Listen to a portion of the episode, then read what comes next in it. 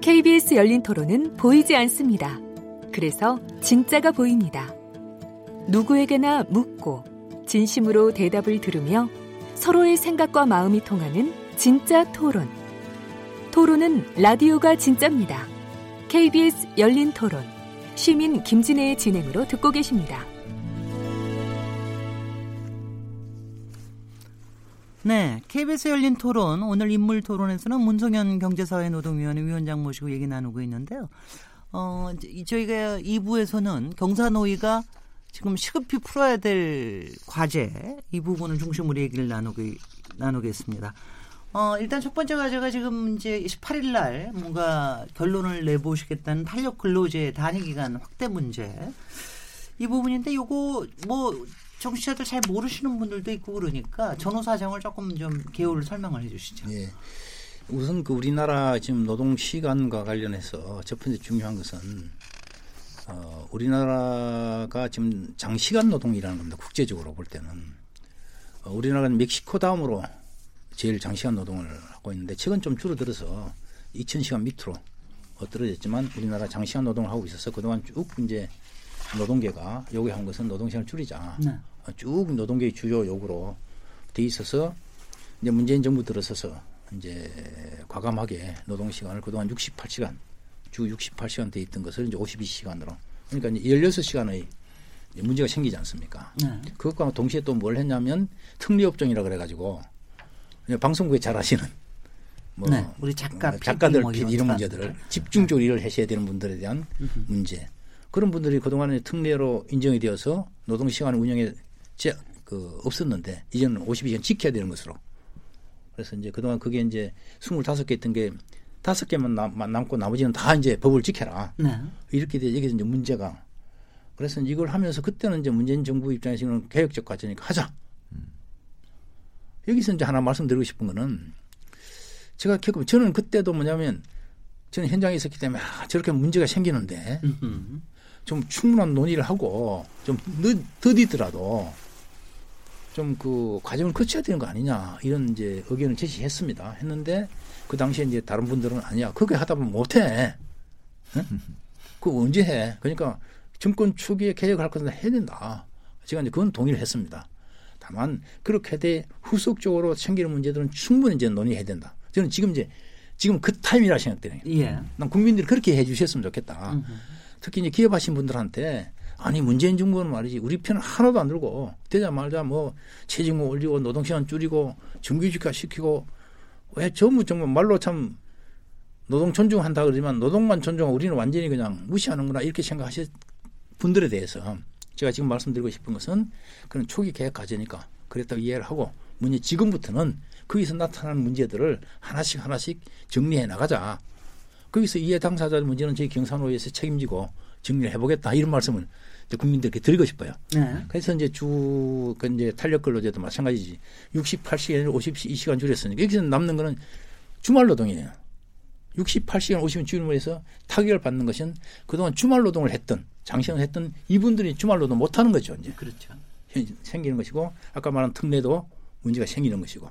그래서 이제 이 부분에 저는 당연히 그 이 기업을 하시는 분들 입장에 당사자로는 그것이 문제점을 지적할 수 있다. 좀 심하다. 좀 현실 우리 어려움도 좀 반영해 달라라고 나온 게 저는 탄력 근로제다. 예, 예. 그러니까 지금 이제 3개월로 돼 있는데 좀 길게 해달라. 지금 현재 경영기 요구는 1년으로 늘려달라. 했는데 뭐 그 1년이 됐든 6개월이 됐든 하고 있는데 이제 이게 제기되니까 문재인 정부 입장에서는 아 이제 노동계획을 들어줬으니까 이번에는 사용자에게 들어주자 해가지고 당정청 간에 여야 간에 작년 12월까지 하기로 이미 합의를 해버렸어요. 작년 11월 달인가 그렇게 합의를, 합의를 해버렸다고. 그렇죠. 네. 근데 이제 저희들이 볼 때는 아까 제가 말씀드린 이런 것들을 그냥 자꾸 왔다 갔다 할 것이 아니라 이제부터는 사회적 이해 당사에 모여서 사회적 대화를 하는 게 중요하다.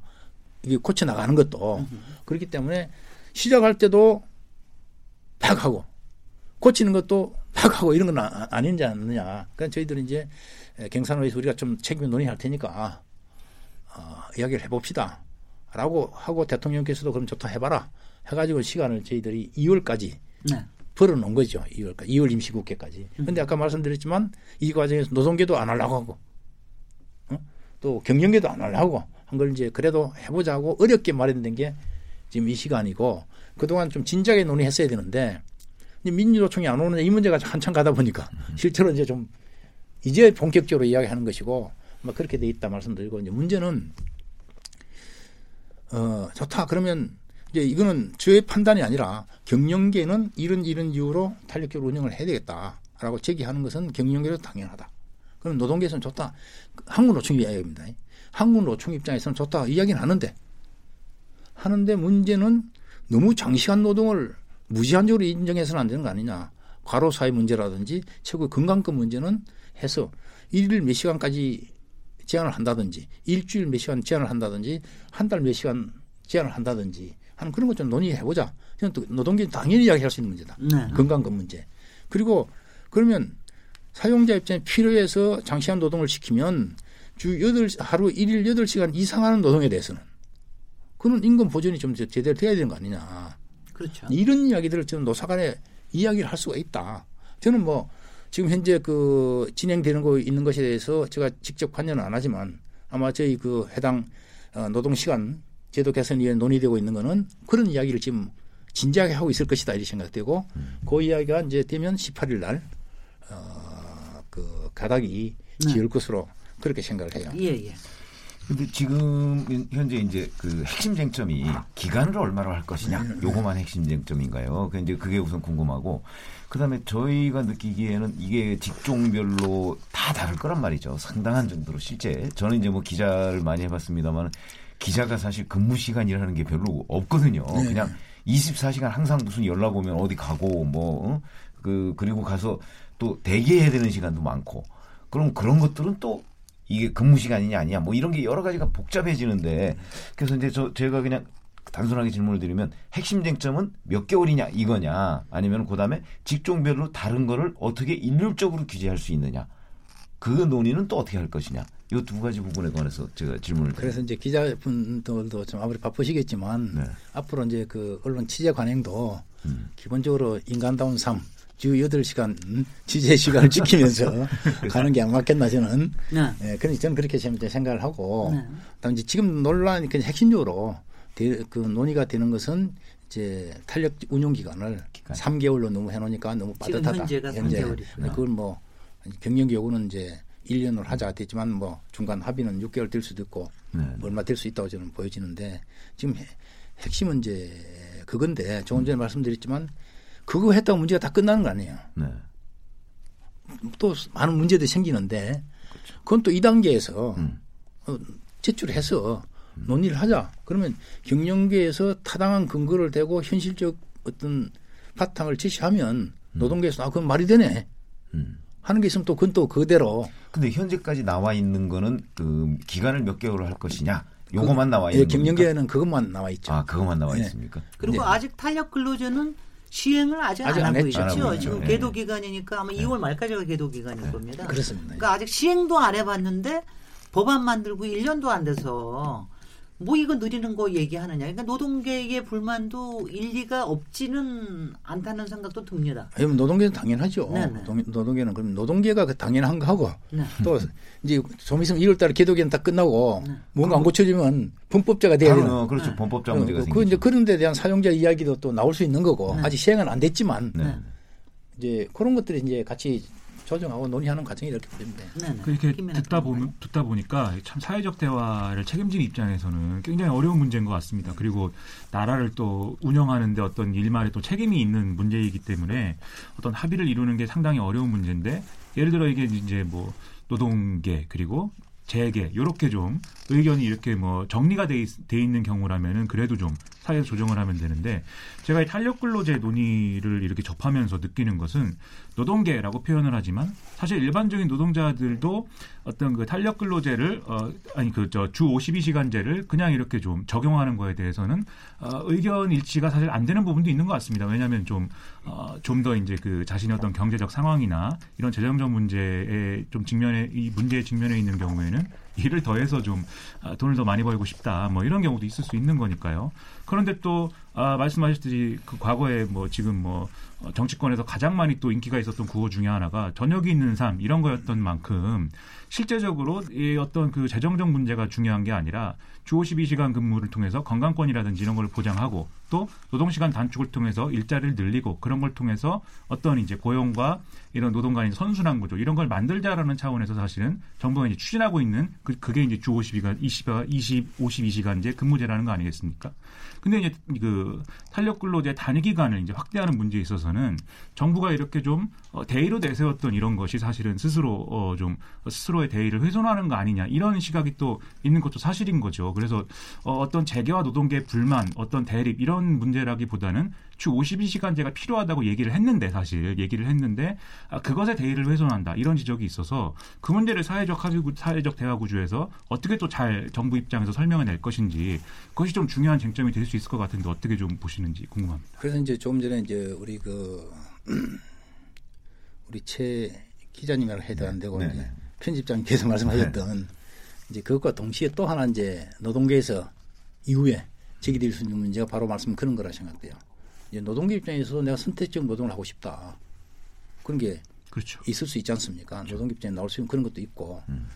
어, 또 하나는 자 그러면 60 주말 노동을 안 하면 그 필요한 일은 그러면 사람을 더 늘리는 그게 이제 원래 노동시간 단축의 중요한 목표지 않습니까?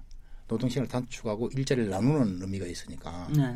그러면 그 자 앞으로 그러면 주말 노동이 필요하다 어떻게 할 거냐? 그러면 또 논의를 해야 될 게 이거는 인원을 어떻게 늘릴 거냐? 그러면 주말만 나와서 하는 특수 노동이 되지 않습니까? 그런 경우에 네. 이제 그런 것들을 앞으로 이게, 이게 이제 한 칼로 끝나는 문제가 아니라 음. 우선 이제 그 탄력 기간을 늘릴 거냐 말 거냐를 결론하고 탄력적 운영 결정을 하고 이후에 정말 노동 시간과 관련돼서 이야기해야 될건 엄청나게 많다. 그런 것도 하나 하나씩 올려서 이야기를 해나가자 이렇게 에, 말씀을 드리겠습니다. 그 정부 그런데, 입장에서도 그런데요, 예. 저기 약간 김민혜 평론가님 얘기하시는 거 약간 오해가 있을 것 같아서 제가 얘기 드리면 평균 시간 52시간은 계속해서 지켜야 될 기준입니다. 그렇습니다. 예, 예.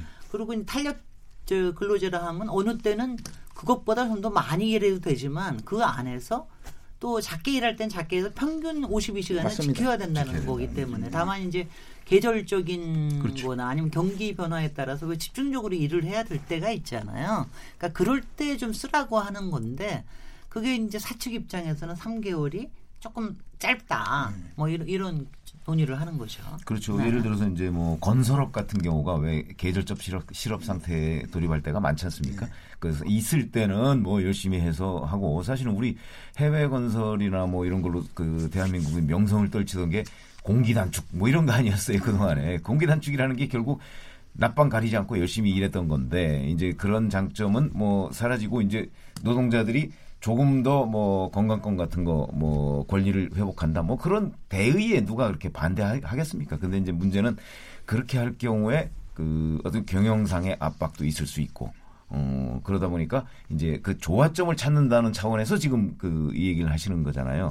근데 제가 아까 말씀드린 것 중에 하나가 바로 이게 이제 건설업이 경우에 그렇고 예를 들면 뭐 언론이다 그러면 언론도 뭐 작가 다르고 기자 다르고 이렇게 해서 개별 사안에 대해서 다 다를 텐데 음, 근데 그런 부분은 그 어떻게 일률적으로 규제하느냐 아니면 다른 어느 한쪽에 융통성을 둘 것이냐 이런 거는 여기서 논의를 안 하나요? 해야죠. 그건 당연히 그러니까 업종에 따른. 길게 업종에 따른 문제라든지 그 또 계절적 요인으로 생기는 여러 가지 네, 문제들도 이번에 이제 탄력적 운영을 해놓고 나더라도 네. 그 내부에서 문제들이 많이 생길 수 있으니까 아, 근데 앞으로 노동 시간 관련해서는 이번에 끝난 문제가 아니다. 음. 어떤 문제냐면 2015년도 박근혜 대통령 시절에 네. 시절에 어떤 합의를 했었냐면 앞으로 우리나라 노동자들의 노동 시간을 2020년도까지는 1,800시간으로 줄인다. 이걸 사실 합의, 합의를 했었습니다 그 당시에 네, 네. 오래전에. 이거는 뭐냐면 1800시간이라는 거는 이 주- 뭐 연간, 단위가 연간 연간. 아, 네. 어, 그래서 이렇게 이거는 40시간보다 적은 거예요. 어떻게 어, 보면. 그러네요. 그래서 이제 이렇게 했는데 앞으로 노동 시간이라고 하는 것은 아까 저녁이 있는 삶 말씀하셨지만 가능하면 줄여나가는 방향. 음. 이제 어, 하루에 8시간 일하고 8시간 쉬고 8시간 잠자는 것이 라이프 사이클에 가장 적합하다고 오래전부터 사회적으로 합의된 가치거든요. 네. 이, 이것은 가능하면 그것을 기본 지키자는 노동 시간이고 그러니 그게 예외적인 경우를 이제 인정하자는데 우리나라는 그동안 이제 빨리 산업화를 했어야 되고 또 수출을 했어야 되고 수출 경쟁력을 확보해야 되니까 만 임금도 좀 적게 하고 노동도 많이 시키고 하는 식으로 그동안 해왔는데 이제는 우리가 말하는 6천억 불 수출 나라고 뭐 어, 서티피그티 그룹이라 해서 어, 소득 3만 불에 인구 5천만 넘는 이런 나라가 돼서 이제 노동 시간 문제도 정말 그 삶과 함께 가는 그런 걸로 가야 된다. 그러면 저는 이제 52시간 끝난 문제가 아니고 앞으로 40시간 내려갈 수도 있고 독일 같은 데는 35시간이거든요. 네. 주당. 그러면 이제 이리 가는데 여기서 반드시 따른 문제가 두 가지가 있어요. 세 가지가 있어요. 하나는 노동 시간을 줄이면 임금을 어떻게 할 거냐. 그렇죠. 임금을. 근데 다른 나라는 대체적으로 임금 기본적으로 한번 줄었지만 네. 같이 임금 보장해야 되니까 임금 네. 보장한다. 그러면 뭐가 생기냐면 68시간에 일하던 걸 52시 하면 임금은 그래도 주자 그러면 5시간 되더라도 대신 68시간에 일하던 것을 52시간에서 해야 되는 거 아니냐. 생산성 문제가 생겨요. 네. 노동 시간을 줄일 때는 이 생산성 문제도 같이 고민해야 되는 거라. 그렇죠. 그렇죠. 그렇죠. 만약 52시간, 40시간 가면 야 그러면 앞으로 자는 없다. 기자들 생산성을 높여야 돼. 앞으로 그러면 요 내부에서 그거 그 근데 업무 특성이 좀 그렇더라고요. 저는 이제 이 말씀 드린 거는 네. 노동 시간을 줄인다고 하는 것은 이 생산성 향상을 어떻게 할까 이제 반 같이 논의돼야 되고 네. 또두 번째는 아까 예외적인 그래 하면 좋은데 우리는 도저히 안 된다 네. 하는 예외적으로 필요한 탄력적 운영도 같이 논의되는 게 노동 시간 단축의 역사다. 음. 세 가지 임금 문제, 생산성 문제, 탄력적 운영 같이 가야 되는데 이제 지난번에 한 거는 음. 문재인 정권 초기에 개혁적으로 한 거다. 과감하게. 근데 지금부터 그런 걸 하나하나 해 나가야 되는 게 이제 우리 이해 당사자들 모여서 상담을 인정하고 폐기하지 않고 논의해 나가서 가보자. 이제 이게 경산호에서 해야 될 일이. 음. 그 이번에 어, 합의가 되면 아 앞으로 노동 시간은 어떤 문제든지 내가 경산호에 가서 이야기 되겠구나. 하는 그런 식으로 근데 지금 정치권하고 연결시켜 보면 어, 지난해 연말까지 한다고 여야가 막 난리를 치다가 결국은 이제 스톱하고 잠깐 유예 기간을 갖자 그런 건데요. 어차피 지금 2월 국회도 잘 안 될 것 같아요. 지금 야당이 또 보이콧하고 있어요.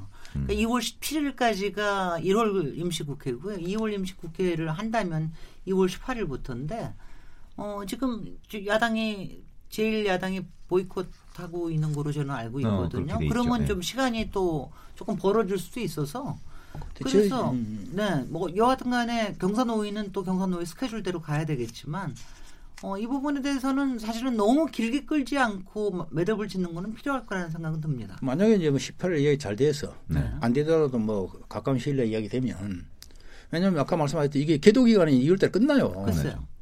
네. 그럼 국회에서는 이걸 처리해줘야 되는 것이지 네. 안 해주면 네. 안 되는 거라. 그래서 저는 제 생각에 만약 우리가 이제 합의를 해서 내면 음. 다른 것보다 원 포인트라도 네. 이건 국회에서 해 주셔야 네, 네. 된다. 네, 네. 이렇게 이제 생각을 해요. 네. 이제 그런 방향으로 좀 잡았으면 글쎄요. 음. 그, 그런 거안 그러면 것안 그러면 당장 3월 달부터 정말 이 문제로 인해서 처벌을 받아야 되는 경영자들이 생기게 되잖아요. 생기게 그렇죠. 되는 거죠. 어, 생기게 되면 그렇게 조정될 수도 있겠네요. 뭐 자유한국당이 국회 보이콧 하다가 그 경영자들이 자유한국당에 압력을 넣어서 안, 잡- 잡혀가게 이거 빨리 좀 처리해 달라 뭐 이렇게, 이렇게 또 해결하는 방법도 있겠네요. 그렇죠. 런 생각은 들어요. 제가 경총 분들한테 말씀드리는 것도 네. 이걸 자 원만하게 합의를 해서 넘겨 국회에 처리하지. 네. 안 그러고 대충 2월 지나면 아, 수습도 못 한다. 가면 아수라장이 됩니다. 그 수습도 못 한다. 음, 네. 그러니까 그렇죠. 그안 그러면 당신들 처벌받는다. 어쨌든 경산호위에서 네. 그 조금씩 서로 네. 그 의견을 잘 조정해서 합의를 합시다. 하라고 저는 이제 경총에 또 그런 말씀 드리죠. 네. 네, 김연아 평론가님. 네. 예, 이게 뭐 좀 다른 이야기일 수도 있을 것 같은데요. 예를 들면 지금 사회적 대화의 중요성 이런 걸 얘기하면서 어, 우리가 사실 우리 나라가 어디로 가야 되느냐, 그죠? 어떤 산업들을 키우고 어떤 산업들을 좀 정리할 거냐 이런 문제까지도 다 같이 이제 논의할 수 있는 이런 틀이 사회적 합의라는 거 아니겠습니까? 그래서 예를 들면 노사라고 한다면 노사 간에 무슨 뭐 뭘 양보할 거냐 뭐 이런 협상을 뭐 하고 뭐 그런 것도 있겠지만 우리나라가 이제 가야 될 길에 대해서 공통의 이제 이해를 갖고 또 합의를 하고 공감을 하는 이런 이제 그 또 공간이 되는 곳이 이 사회적 합의 구조라고 저는 생각하는데 개별 기업 안에서도 마찬가지로 그런 구조가 있을 수 있을 것 같아요. 예를 들면 어, 기업이 어떤 경영진이 어떤 필요가 있어서 기업을 뭐 이런저런 뭐 여러 가지 변화가 필요하다고 생각을 할 때 노동조합이나 노동자 입장에서 그걸 받아들이고 어떤 공감하고 이런 과정이 필요할 수가 있는데 그게 아니라 노동자들이 어떤 임금의 문제 그리고 처우의 문제로 국한에서 이제 사고를 하다 보면 경영진의 이제 의도가 잘 이제 그 구현이 안 되는 경우가 많지 않습니까? 그래서 이제 노사 갈등이 커지고 있다. 이런 얘기도 많이 하는데 그래서 사실 기업 안에서도 어, 노동자의 어떤 경영 참여라든지 그런 걸 통해서 어, 노동자가 좀 이런 기업 경영에 대해서 이해를 갖고 그다음에 기업이 지금 운영되고 있는 내부의 어떤 실상 이런 것들을 좀 공유하게 되면 좀 이런 갈등도 좀 없어질 수 있는 효과가 있지 않겠느냐 이런 논의들이 또 있는 것도 사실인 것 같아요. 그래서 그런 것들의 효과를 바라고 또 문재인 대통령도 어떤 노동이사제라든지 이런 것들의 좀 확대 이런 것들을 좀 추진하라고 한 것 같은데 근데 제가 이제 쭉 이제 자료를 찾다 보니까 이제 문성현 위원장님 같은 경우에 최근에 이제 뭐 노동이사제 도입에 대해서 뭐 시기상조이다. 먼저 상생 문화가 이제 이루어지는 것이 먼저이다. 이런 발언을 한 적이 있다라고 해서 그런 부분에 대해서 이제 좀 더 이제 심화된 설명이 있어야 될 것 같아서 음. 그런 질문을 좀 드리고 싶습니다. 네. 이제 언론이 항상 제가 이제 말씀을 드리면 항상 그 이제 조금 더 그렇게 됐어 다르게 이제 조금 과장되게 뭐냐면 저는 항상 있죠. 이런 문제 해결하는 데 있어서 대기업 노사의 책임과 역할이 중요하다. 이렇게 이야기하면 네. 항상 언론에 뽑을 때 특히 이제 조금 이제 에, 이 문제를 비트시는 분들은 네. 그건 다 빼버리고 대기업 노조의 양보가 필요하다. 노동계의 대부가 그렇게 이야기했다. 이렇게 하시거든요. 뭐 저는 뭐 아, 좋다 그렇게 이야기하다도 알아들을 사람 알아듣는다고 저는 이제 넘기는데 네. 그것도 그런 맥락에서 이야기된 거 저는 뭐냐면 우리가 왜 노동이 경영을 참가해야 되느냐. 제가 이제 그 노사가 갈등이 있는 곳에 작년에 제가 그걸 집중을 많이 했어요.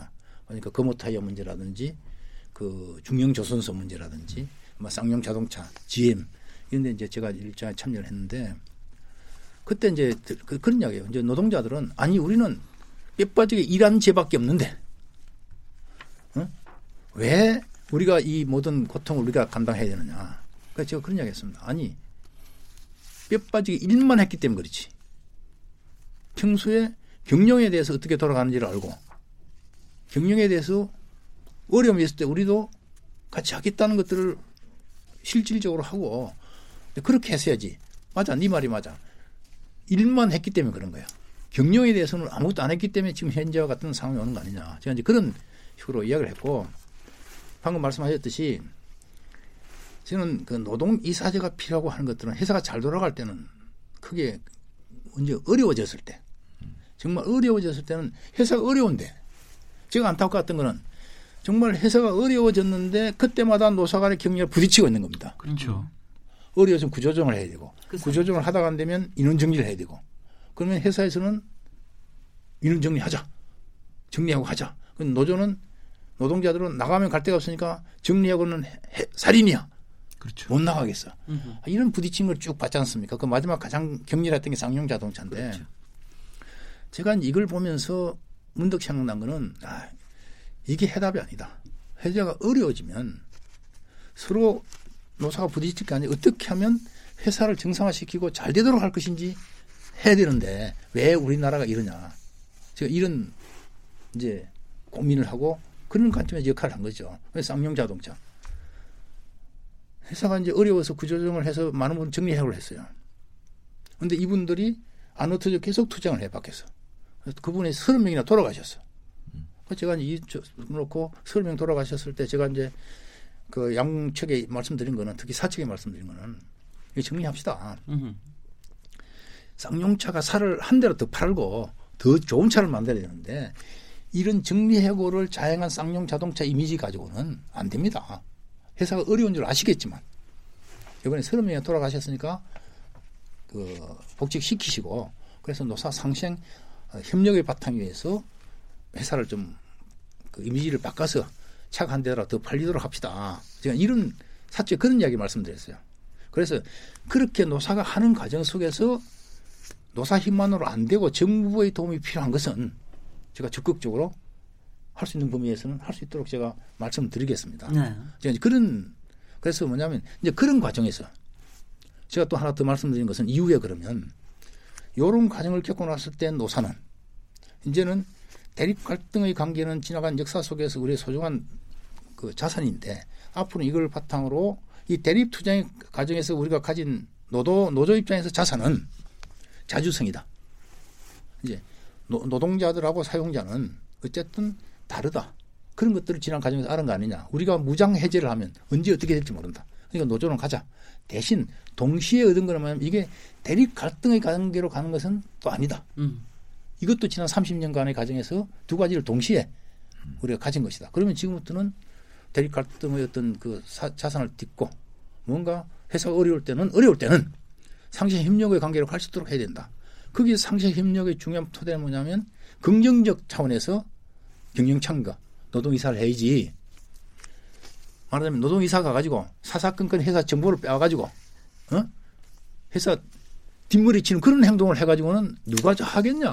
제가 이제 그런 차원 말씀드린 거거든요. 네. 그래서 저는 뭐 그런 차원에서 저는 예. 그게 필요하다 저는 생각합니다.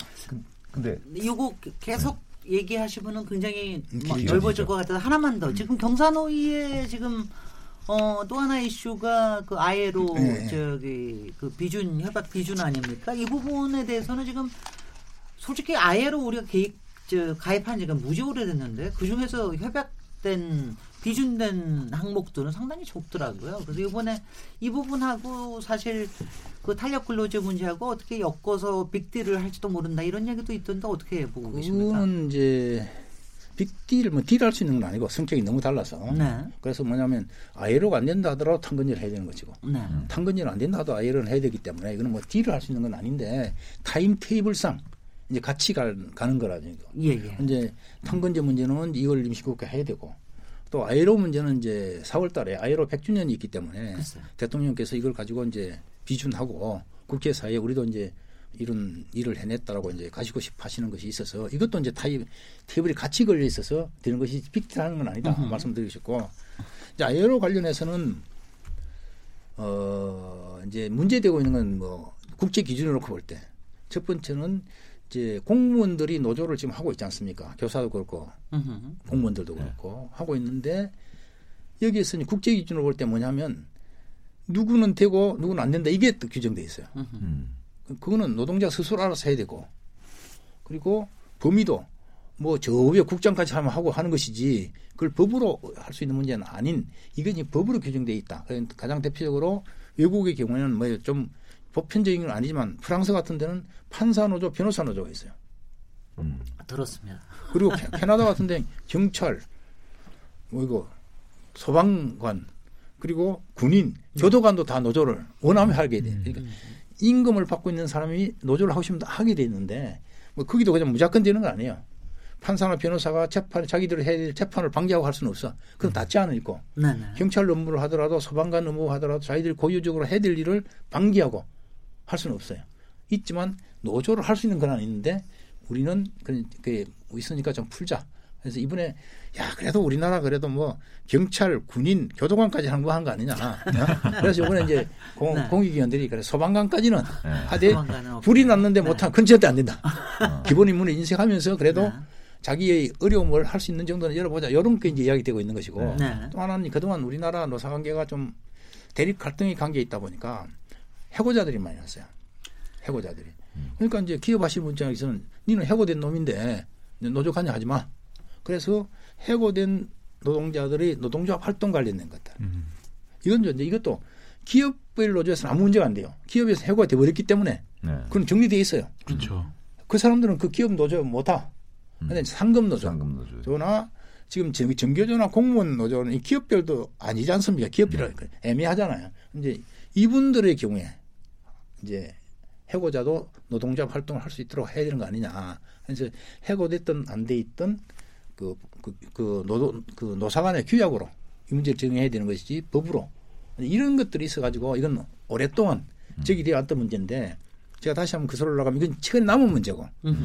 그 설로 올라가면 어, 87년, 88년, 88년 어떤 문제가 있었냐면 제3자 개입 못하게. 저도 제3자 개입 때문에 오랫동안 들어 있었거든요. 예, 예. 그리고 복수노조도 못해. 민주노총 못하고 황무노총만 하게 돼 있었어요. 네네. 복수노조 못하고.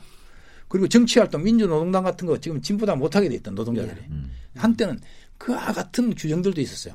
네. 그런 것들이 이제 아이로 기준에 어긋난다 해가지고 고쳐진 거거든요. 네. 근데 마지막 남은 게. 요, 이 문제라서 이거는 크게 문제 안 된다. 왜냐하면 앞으로는 교사 공무원들이 파업도 안 할 거고 이제 네. 이제는 그러면 이제 저 해고자 문제도 많이 발생 안 한다. 음. 이렇게 저는 보고 있는 것이어서 이제 이런 문제를 하자고 했는데 대체로 합의가 됐는데 그러면 이제 경영계에서 뭐냐면 좋다 그럼 노동계 이야기를 어느 정도 받았으니까 우리 이야기도 좀 들어야 될 거 아니냐. 네. 그러면 이제 노동계에서는 또 저- 졌다 뺐네 이렇게 할 수 있을지 모르지만 음흠.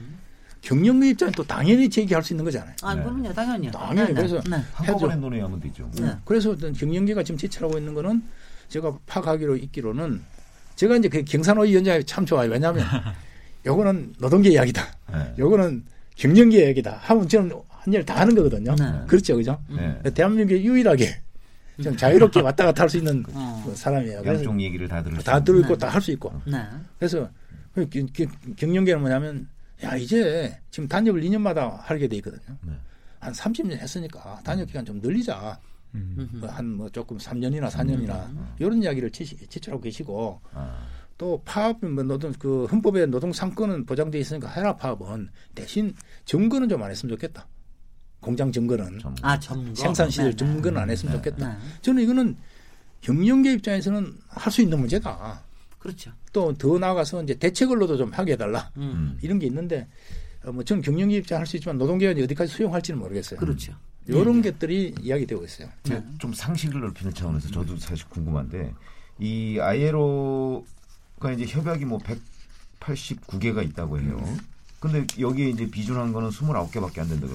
그러면 도대체 나머지 협약들은 뭐길래 이렇게 그 저도 다는 모르거든요. 어. 그러니까, 그러니까 대체적으로 보면 왜, 왜 이렇게 아이에로 협약은 많고 우리나라는 여기 비준한 것이 29개밖에 안 되느냐 하는 것들이 궁금한데 대체적으로 어떤 것들 때문에 이게 비준을 많이 못 하고 있는 겁니까? 아, 저는 뭐 189개가 뭔지 저도 네. 모르지 않습니까? 그래, 저도. 예, 예. 그러니까 별로 중요하지 않기 때문에 아, 그러는 거라. 예. 예? 이제 문제되고 있는 거는 핵심 협약 중에서 예.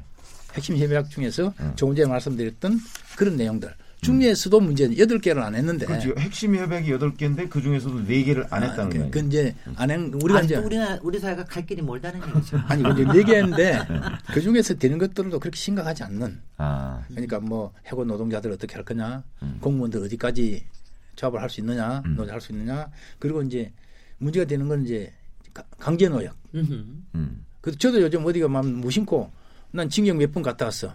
이게 아이로 기준이 안 맞는 거라.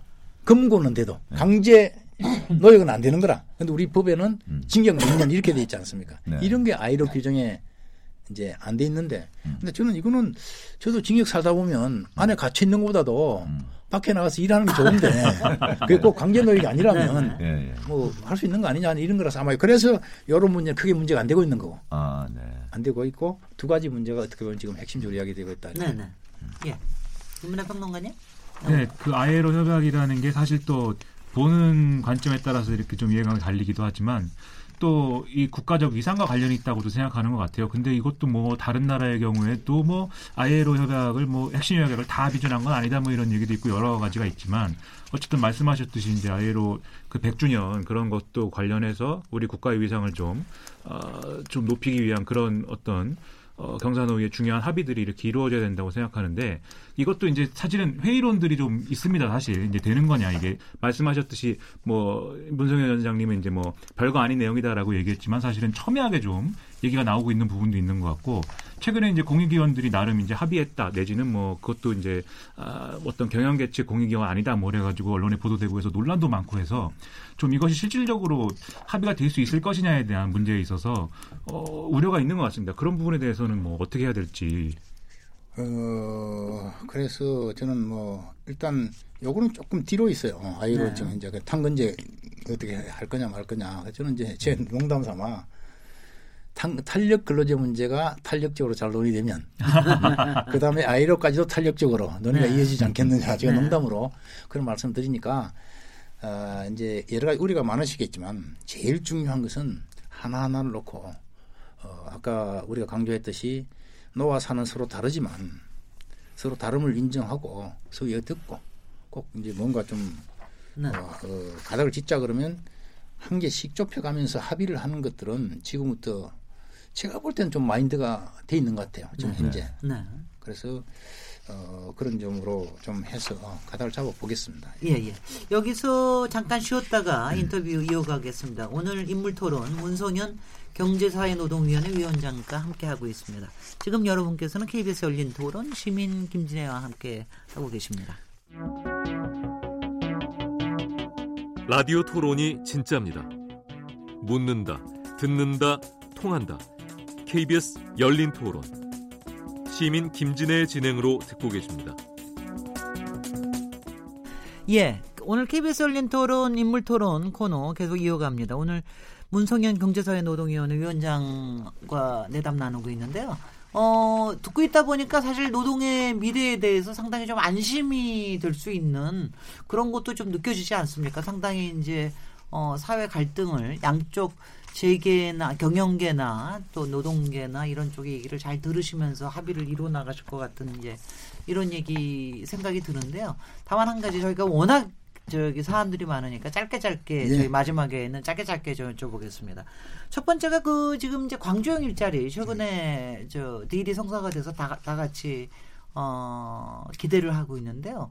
이 점에 대해서도 특히 민주노총 노조 쪽에서는 상당히 또 반대를 하고 이 페이 문제에 대한 여러 가지 걱정들을 하고 있는데 앞으로 광주형 일자리 같은 경우에 많이 좀 좀 커지면 좋겠다는 생각을 갖고 있지 않습니까? 그래서 이런 민 저기 노조의 생각들에 대해서 어떻게 생각하시는지. 뭐 노조 생각이었던 것은 뭐 고려는 해야겠지만 그렇게 중요하지는 않다. 민주노총 생각은 이제 원래 이제 광주형 일자리를 고민한 것은 청년 일자리 문제였습니다. 그렇죠. 청년 일- 근데 광주에 이제 그 청년들 갈 데가 없으니까 거기 내외 노조를 열심히 했던 한 분이 이대로는 안 된다. 뭔가 좀 새로운 길을 열어야 되지 않느냐. 해도 고민을 해서 그럼 청년 일자리가 많아지려면 일단 지금 현재 청년 일자리 문제는 일자리가 없어서 문제 되는 것이 아니라 우리나라 전체 청년 일자리 구조가 대기업 정규직은 좋고 중소기업 비정규직 안 좋으니까 그래서 청년들이 중소기업 비정규직 안 갈라 한다. 그러면 대기업 정규직이나 중소기업 비정규직을 어떻게 동등하게 할 거냐. 첫 번째 출발한 게 그러면 아, 우리가 새로운 공장을 유치를 하고 거기는 원하청 임금을 같이 해서 청년들이 대기업 가든 중소기업 가든 정규직이든 비정규직 임금을 같이 받도록 해야 그러고 좋아지는 거예요. 이게 첫 번째 중요한 거예요. 첫 번째 중요하다. 그리 하다 보니까 지금 대기업이 뭐 9천만 원, 1억 받는 것만큼 못 주는 것이고 그 반 정도 4천만 원, 마지막에 3,500만 원 정리되지 않지 않습니까? 이게 이제 주- 중요하다. 그두 번째는 그러면 이걸 안, 그 안정적으로 가져가려 그러면 여기서 이제 물건을 만들면 국제적으로 팔아야 될 거면 차를 열 대 만들면 여덟 대는 수출을 해야 되지 않습니까? 근데 중국은 지금 억수로 싸게 차를 만들고 있어요. 그럼 이 차를 팔리게 하려면 어떻게 하느냐. 그러면 국제 경쟁을 담보하기 위해서는 그 저 차 원가 내에서 기업이 부담하는 임금 portion을 좀 낮춰야 된다. 그러면 어떻게 해야 되느냐? 보- 복지, 즉 말하자면 주거, 의료, 교육 문제는 사회적으로 공, 공적 영역에 해결해줘야 기업이 부담해야 될 임금 portion이 낮아서 이게 안정적으로 가는 것이지 그렇지 않으면 노동자들 또 이건 너무 작아 3,500만 원. 응? 노조 만들어 또 파업하고 등기면 이거 안정적으로 안 된다는 거죠. 네. 그래서 주거 문제를 자 여기 들어오면 아파트 정도는 해결해 주자. 이건 두 번째 중요한 거고. 네. 세 번째는 이걸 안정적으로 가져가려면 노사관계가 안정돼야 되는 거라.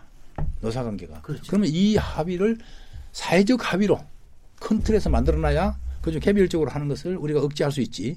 안 된다. 그래서 마지막에 이번에 강제 입장할 때 이게 뭐 5년간 내지는 35만 개 만들 때까지는 뭐 다 행동권이 노동상권이 유보된 이런 말이 나왔지 않습니까? 그 제가 이제 강력하게 한 거는 아니 그런 조항이 있다 하더라도 헌법에 나와 있는 걸 막지는 못해. 이거는 그런 조항이 아니다. 우리 노사정 모두가 최소한 5년 정도는 안정적으로 이런 걸 가져가자고 하는 그 서로에 대한 약속이지.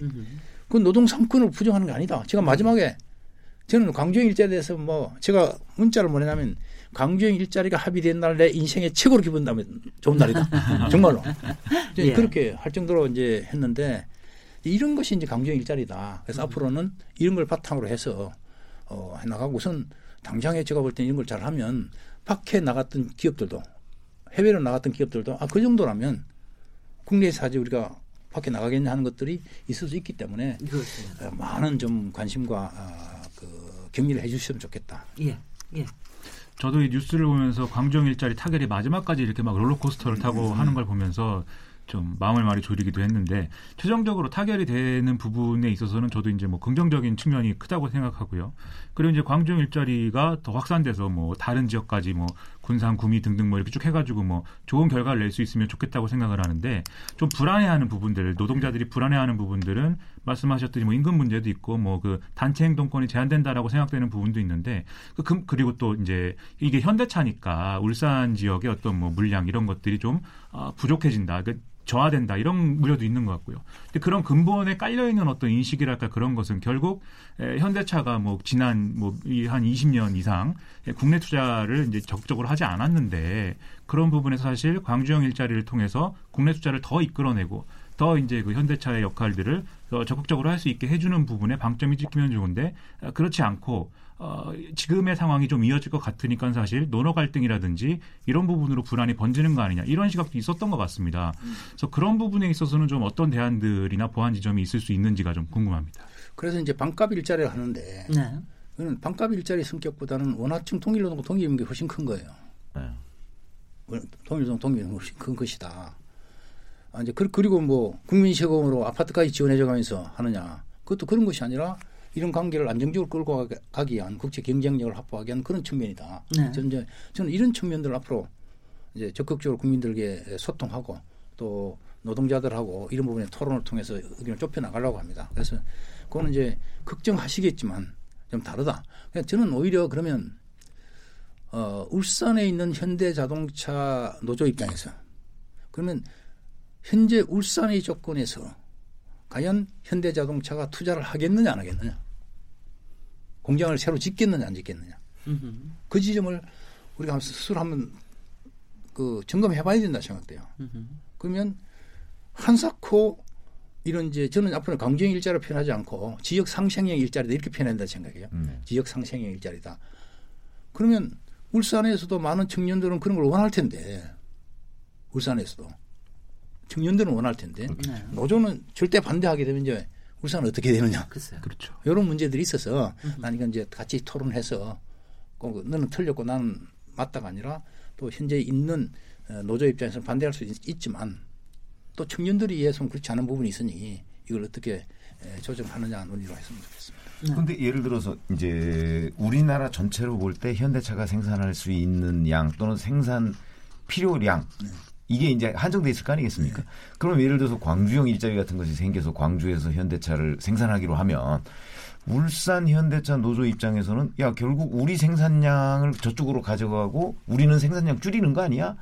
그리고 이제 임금도 저쪽이 훨씬 낮으니까 그러면 그 광주형 일자리 과정에서 그 생산하는 현대차는 울산에서 생산하는 현대차보다 단가가 낮을 거 아닙니까? 이럴 경우에 울산 현대차 노조가 각 그 어떤 갖고 있는 우려 그러니까 임금이 하락한다든가 아니면 생산량이 앞으로 줄 것 아니냐 하는 그런 우려 그건 굉장히 저는 일리가 있다고 생각하는데 그건 어떻게 조정이 됩니까? 저는 이제 인건과 관련해서 네. 음, 좀 작년부터 우리나라 임금 관련 어떤 변곡점이 생기고 있는데 네. 전체적으로 작년에 임금을 둘러싼 파업은 그렇게 줄어들었습니다. 음. 파업은 지금 아. 이제 삼성 르노 삼성에서 하고 있지만 예. 전체적으로는 예. 줄어들었고 그리고 임금 인상이 얼마 됐냐 놓고 보면 대체적으로 물가 수준입니다. 네. 그래서 제가 이제 분석하는 것은 우리나라 노조가 있는 곳에 있어서 노동자들의 임금은 음. 30년 동안 음흠. 열심히 정의로운 투쟁을 통해서 어느 정도 먹고 살만해져서 앞으로 임금 가지고는 예. 안될 것이고 현재 그런 노조를 통해서 가져간 임금을 깎을 수는 없어요. 음. 그안 깎입니다. 그 깎이지는 않는 거라. 그리고 우리 임금을 저하시키는 것 아니냐가 아니라 이미 우리나라 임금은 어느 정도 안정돼 있기 때문에 뭐 크게 많이 올라갈 일도 없고 적게 늘 일도 없다. 네. 그래서 이제 어, 강주형 일자리가 우리 임금을 깎는 것 아니냐 하는 것은 꼭 맞지는 않다. 아, 이미 이제 그는 광주 일자리 관계없이 안정화돼 있다. 저는 이렇게 이제 말씀드리고 싶고 물량 문제는 네. 원래 여기서 만든 거는 국내에서는 도저히 안 되기 때문에 네. 해외에서 하려고 했던 모델을 가져와서 하는 거예요. 음흠. 해외에서 하려고 했던. 네. 그래서 그거는 이제 울산 물량과 관계가 없는 거고 여기서 만들어진 상당 부분은 해외 수출을 할 것이고. 음. 수출할 것이고 근데 이제 제가 여기서 말씀드리 우리가 그동안에 어떤 문제를 많이 제기- 제기했냐면 계속 이 일자를 그렇게 싼 차를 만들었어. 네. 가려면 우리 반대다. 여기 이걸 앞으로 미래형 전기 자동차를 할 수 있느냐 없느냐 대한 시험장 테스트 베드로서 이걸 봐야지. 음흠. 그럼 우리가 전체를 보자. 현대가 앞으로 대한민국에서 어, 미래형 자동차 산업을 하려면 뭔가 안정적인 노사 관계와 국제 경쟁력에 관한 인권 구조와 이런 것들이 돼야 하지. 안 돼야 안할 거 아니냐. 네. 그러면 여기 강주, 강주에서 이걸 잘해서 뭔가 된다고 보면 굳이 현대차가 이제부터 본격적으로 미래형 자동차 산업을 국내에서 할 수 있는 거 아니냐. 음. 그를 의지와 각오가 돼 있으면 하시고 제가 현대 쪽에 네. 간접지 얘기한 거는 그냥 싸구려 차 만들려면 우리 하지 맙시다. 음. 음. 예, 이런 말씀을 드린 바가 있습니다. 예.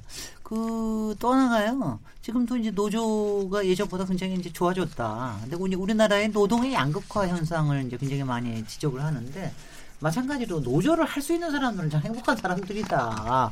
근데 지금 가령 중소기업이나 또 자영업자 뭐 이런 사람들은 노조조차도 못 만들고 있지 않습니까? 그러니까 노조의 양극화 현상도 이게 만만치 않다. 이런 부분을 어떤 방식으로 앞으로 풀어가야 되겠습니까?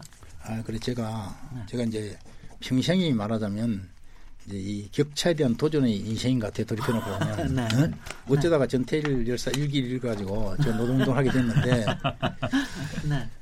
그러니까 이제 그때도 그러면 나는 잘 먹고 잘 살 수 있는데 우리 전태일 같은 사람 어떻게 될 거냐 이제 그런 인식에서 제가 이제 노동운동을 하는 거. 그 하다가 제가 이제 금속 연맹을 하면서 산별 노조를 만들면서 가- 같은 노조인데 대기업 노조는 많이 받고 중소기업 노조는 적게 받고 이건 안 되는 거 아니에요. 그때는 그래도 좁았어요. 100대 한 90대에서. 네. 요걸 어떻게 좁힐 거냐 문제였다고. 그래서 이제 저희들이 대기업이든 중소기업이든 같은 노동자면 임금 같이 받아야 될 거 아니냐. 그때 그걸로 출발했는데 음흠.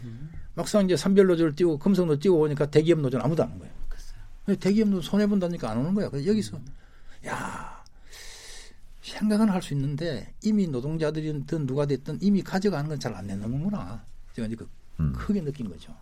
네. 쉽지 않다. 그래서 제가 민주노동당 대표 돼가지고 또 뭐냐면 그때 정규직과 비정규직 임금 격차를 어떻게 할 거냐. 음흠. 그래서 그럼 우리 정규직들이 내 임금의 1% 얼마를 내고 사용자 교섭에서 내고 그 사회 연대 기금을 만들어 가지고 그걸 가지고 비정규직 치고를 개선해 나가도록 해보자. 그 이제 대의원대 올렸는데 또 대기업 출신 노조 대의원들이 그당 대의원들이 네. 반대해가지고 못한 거예요. 그럼요. 그래서 이게 이제 어떤 있는 것을 바꾸는 참 어렵다. 이런 생각을 그때 많이 하게 된 거죠. 그래서 저는 뭐 심지어 제가 이제 정치를 시작해가지고 창원시장이 되면 내가 이거 비정규직 처우 개선을 해서 획기적으로 뭘 해보겠다는데 이제 뭐 그때 안 되고 만 그래 저는 저 개선. 안 돼서. 네. 지금도 이제 문재인 대통령과 함께 일하는 궁극적인 목표는 이 그러면 이대로 두고 이대로 두고는 안 되지 않습니까 이 격차를? 양극화. 초양극화된. 이거 이대로 두고는 제일 문제가 아까 얘기한 청년들은 미래가 없으니까. 무슨 일이 있든 이걸 해야 되는데 이 기덕에 있는 이 구조는 정말 어렵다.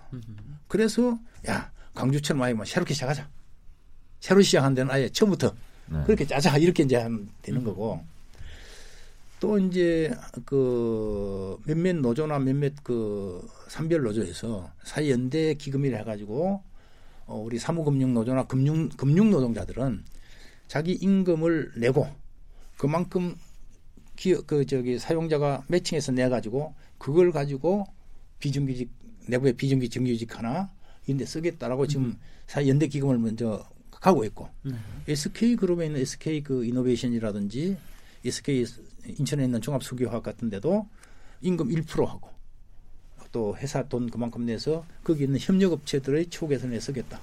난 저는 이런 것들이 앞으로 좀 많이 확산됐으면 좋겠다. 그러니까 저는 이제 많은 분들한테 그러면 이 격차 문제에 대해서 말로만 하지 말고 내가 서 있는 위치에서 무엇을 할 수 있는 것인지를 진지하게 고민해서 할 수 있는 걸 하나씩 하는 것 그게 중요하다.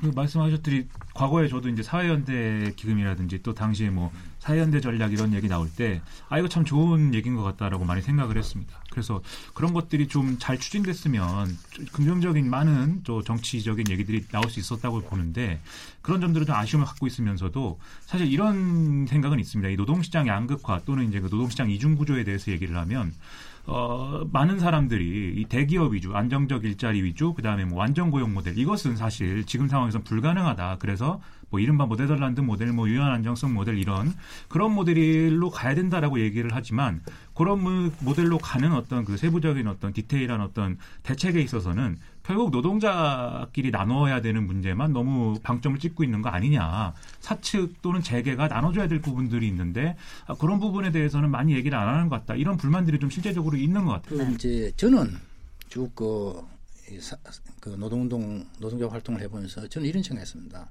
세상을 변화하는 것은 변화시키서 나부터 변화해야 된다. 네. 그래서 뭐냐면 이 격차 문제에 대해서 물론 방금 말씀하셨듯이 분명히 에, 기업하시는 분들과 정부의 책임과 역할이 있지만 그러면 이거는 부딪혀 봤기 때문에 저는 이야기하는 거예요. 절실하게. 그럼 음. 이걸 투쟁을 통해서 아니면 요구를 통해서 많이 해봤지만 안 되더라고요. 그러면 이걸 구체적으로 변화시키려면 어떻게 해야 되냐? 그러면 우선 나부터 해야지. 나부터. 네. 그 전태일 열사가 차비를 아껴서 풀빵을 사주는 거기서 시작했듯이 네. 그럼 이 격차 문제가 좀 심각하다고 생각되는 분들은 나부터 해야 된다. 그래서 제가 이제 가는 데마다 야 우리부터 시작하자. 그리고 특히 30년간 우리가 노조를 했기 때문에 솔직히 이제 알기 쉽게 하게 우리 먹고 살만해졌냐. 그럼 우리 우리부터 하자.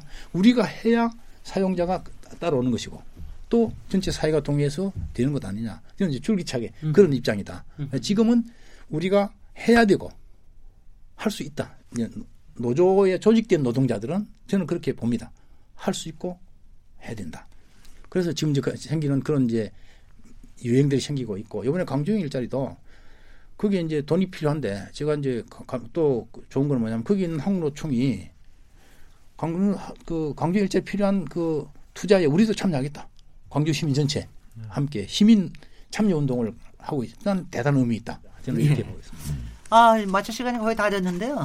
이 서울대 경영 학도가 전태 열사의 책을 읽고 변신을 하셔서 몇십 년 동안 이렇게 하시면서 지금의 어, 이 균형 잡힌 포지셔닝을 가질 때까지 얘기도 더 많이 듣고 싶습니다만은 어, 오늘은 이 정도로 맞춰야 될 것 같고요. 마무리 발언으로 한 1분 정도, 1분 30초 정도 얘기해 주십시오. 어, 저는 뭐 지금 작년 한 해 동안 저희들이 이제 모든 경제의 어려움이 최저임금 때문이다. 음. 기성전 최저임금 이랬지 않습니까? 네. 뭐 물론 최저임금이 올라서 어려우신 분들이 많이 있다는 건 뭐 있다고 인정하지만 어, 저는 좀 한가롭다. 그 논의가 왜냐하면 그보다는 지금 우리가 심각한 것은 경제가 저성장기로 접어들었기 때문에 이 지금까지 해왔던 거는 완전히 경제가 다르다. 완전히 다르다. 그래 옛날식으로 현재 경제를 진단하고 어떤 대책을 세워가지고 해답이 없다. 완전히 달라졌다. 그래서 저성장기에서는 옛날처럼 그렇게 안 된다는 거죠. 그럼 이걸 어떻게 할 것인지 논의해야 된다. 그래서 가장 대표적으로 나타난 게 제조업의 어려움입니다. 자동차, 조선, 철강이 안 되고 있는 거라. 이거는 그러면 최저임금 때문에 그냥 그런 거 아니지 않습니까? 이런 저성장기로 들어드는 국제 상수 그런 것이. 그러면 지금 우리가 에너지 집중해야 되는 거는 자동차 산업, 조선 산업, 철강 산업, 제조업을 어떻게 할 거냐를 집중해서 논의하고 여야가 있을 수 없고 보수 진보가 있을 수 없다. 모아야 된다. 그러면 그 중에서도 집중하자면 자동차다. 그러면 이 자동차 산업을 어떻게 할 건지 그 중에서도 자동차 산 부품을 어떻게 할 건지 난 이런 논의들을 좀 정말 폭넓게 논의하는 게 대단히 중요해서 앞으로 우리 이제 여러 가지 이제 사회적 대화도 그런 차원에서 집중을 하려고 하는데 그게 중요한 그 역할을 하셔야 되는 민주노총 그렇지 않습니까? 자동차 조선 최강 주요한 네. 어, 포지션을 차지한 민주노총이 같이 했으면 좋겠다는 생각을 갖긴 한데 네. 참 그건 뭐 바램으로 남기고 어쨌든 국민들께서 음, 이번 당근제 문제에 대해서 최대한 합의를 만들어내려고 노력하겠습니다. 그러나 합의가 안 되더라도 중요한 것은 왜 합의가 안 됐는지에 대한 진단을 정확하게 해서 알겠습니다. 앞으로 합의를 하려면 어떻게 해야 되는지 네. 그 부분까지 이해가도록 하겠습니다. 예, 경사노위 잘 됐으면 좋겠습니다. 이제 마칠 시간입니다. 문성현 경제사회노동위원회 위원장님 어려운 걸음 또 아주 지혜로운 말씀 해주셔서 감사합니다. 오늘 같이 토론에 참석해 주신 김민아 시사평론가 최병목 정치 전문기자 두 분도 감사드리고요. 저는 월요일 7시 20분에 다시 돌아오도록 하겠습니다. 감사합니다. 감사합니다. 고맙습니다.